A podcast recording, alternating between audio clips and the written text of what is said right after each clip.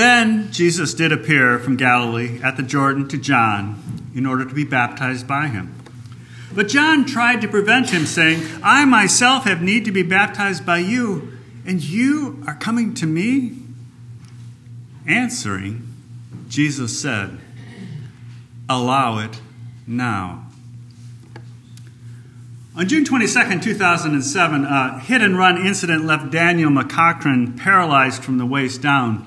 Daniel says that since that traumatic day, God has not healed my affliction. But he has taught me the power of lamenting to him about it. Here are some of the words of lament that Daniel wrote nearly a year after the accident. O Lord, my God, why do you wait showing up? I cried out to you when the trouble struck. I asked for your restoration. I know that you heard me. I know that you answered me. Yet nothing, nothing of meaning happens again today. Infinitesimal changes dog my days. I'm hounded by the prayers of the fickle looking to me to prove their faith. Wearily I drag on, tiring of the waste, hating the horror, the pain, the suffering, the never-ending trial. The endless story drags on and on and on. When will the clouds break? When will the night cease? When will the t- tunnel end? When will you smile again? What a two-edged sword your voice is. You speak and then wait. You give hope and then vanish into the mist. Have you forgotten me? Have more important things arrested your attention? None of us, and all of us, can relate to Daniel.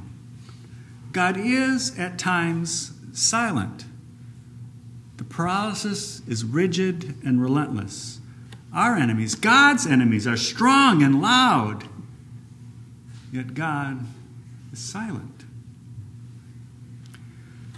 We're tempted to pass off John's objection, I need to be baptized by you, as a bit of pietism. Yes, John, we know that you are a sinner like the rest of us. But John, don't you see? Jesus has to be baptized to be our substitute. He has to stand in the sinner's place. He is the suffering servant, after all. Isaiah fifty-three spells that out clearly. Surely he has borne our griefs and carried our sorrows. He was pierced for our transgressions. He was crushed for our iniquities. The Lord has laid on him the iniquity of it all. John, you know this. You've read your Bible. Can't you see? John, can't you see? The problem is, John can see. He sees the world for what it is. When the Pharisees and the Sadducees come seeking baptism, what does he say? You brood of vipers! Who warned you to flee from the coming wrath? John sees. He sees the degenerate state of the nation. Hypocritical worship, bribery, adultery. The list is loud and long. He didn't turn any away at the banks of the Jordan River. They all needed to be repentant to be baptized. Already the axe is laid to the root of the tree.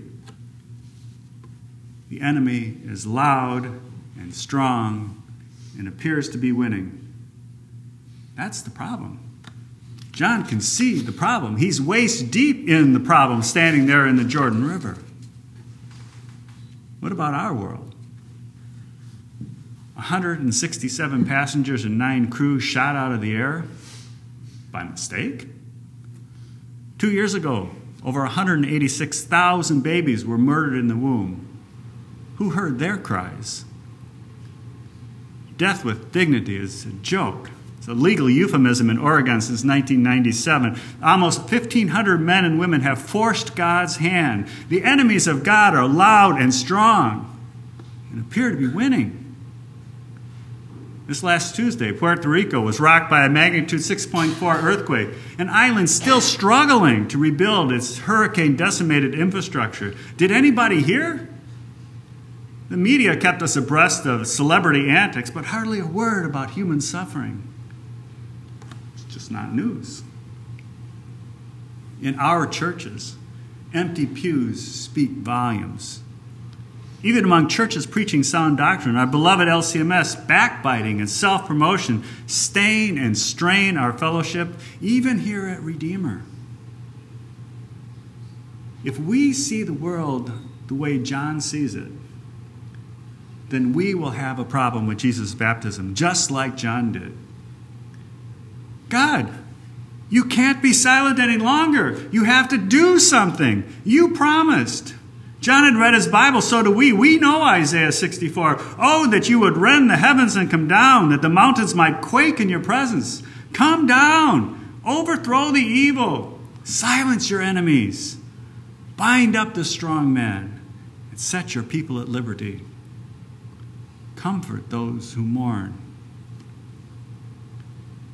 Now, in our text, God has sundered the heavens and come down. But it looks like this. Jesus, God incarnate, comes down, down into the waters of the Jordan, water filthy with the sins of the people. That's what he does? That's all he does?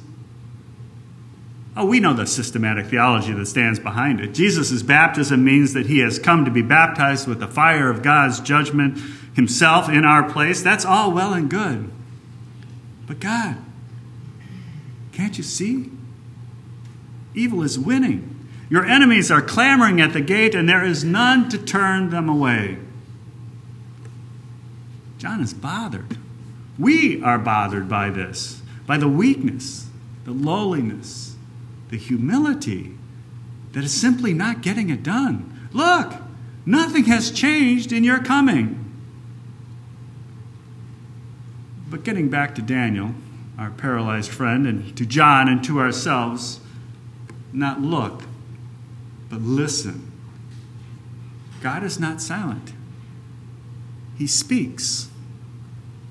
Allow it now. I know the evil better than you do. I know it is strange to wade in the sins of humanity, to be washed with the water of their rebellion and filth. It is strange, but it is God's way. God's way is to save people by foolish means. I've come to be with sinners, to be their sin. I have come to win by losing, to reign by crucifixion, to give you life by giving up mine. John, allow it now. What you think you want is not what God does. Oh, there are remarkable exceptions when God answers prayer in dramatic ways. Ed Hill grew up in, during the Depression. There wasn't enough food in the house to go around for four other siblings, so his mother sent him to live with a friend in a small country town called Sweet Home. Ed just called her Mama. Against nearly insurmountable obstacles, Mama helped Ed graduate from high school, the only student to graduate from that country school that year, and even insisted he go to college. She took Ed to the bus station, handed him the ticket and five dollars, and said, "Now go off to Valley View College, and Mama's going to be praying for you." He claims he didn't know much about prayer, but he knew Mama did. When he arrived at the college with a dollar and ninety cents in his pocket, they told him he needed eighty dollars in cash in order to register. Here's how Hill describes what happened next. "I got in line, and the devil said, 'Get out of line.' But I heard my Mama saying in my ear, 'I'll be praying for you.' I stood in line on Mama's prayer. Soon there was only one student ahead of me, and I began to get nervous. But I stayed in line. Just about the time the other student got her, all her stuff together and turned away, Doctor Drew touched me on the shoulder and it said, 'Are you Ed Hill?' 'Yes.' 'Are you Ed Hill from Sweet Home?' 'Yes.' 'Have you paid yet?' 'Not quite.' 'We've been looking for you all morning,' he said. 'Well, what do you want with me?' 'We have a four-year scholarship that will pay your room and board, your tuition, and give you thirty dollars a month to spend.' I heard Mama say, 'I'll be praying for you.'" But then, so did Daniel. He prayed, and he prayed. We listen to him later in his lament. How long? How long must I wait here in the middle, between healing and hell, between heaven and horror? I am unable to move, unable to see, lost in eternal confusion. Foolish means. God's way to save us is through foolish means. We cannot downplay the evil around us or in us. We cannot force God's hand to bring the results we want or expect. It's hard living and trusting in foolish means. The simple water and word of baptism that declares, "You are mine," and you truly are, for all eternity. The simple words of absolution, "I forgive you in the name of the Father and of the Son and of the Holy Spirit," and you are, you are forgiven. As the psalmist sings, as high as the heavens are above the earth, so great is his steadfast love towards those who fear him. As far as the east is from the west, so far does he remove our transgressions. Foolish means. Oh, God could do it another way, but allow it now.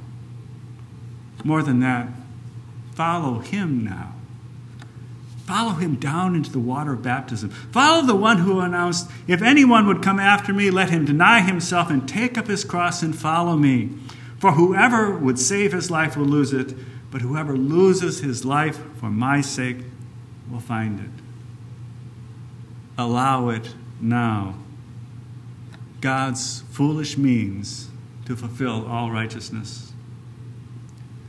Allow it now, as Daniel concludes his lament. "There is nothing I can do. In no way can I help. I sit in the ruins and wait, and take comfort in those who lie in the ashes with me. But one day, by his promise, I will stand. Restored as his message of hope is fulfilled, the Lord will turn this horror into a fading dream, and I will honor his name forever." Dear friends, allow it now. Allow this Jesus who went down into the Jordan River in your place, allow him to lead you up by his Father's grace. Amen. Now may the peace which surpasses all understanding guard your hearts and minds through faith in Christ Jesus to life everlasting. Amen.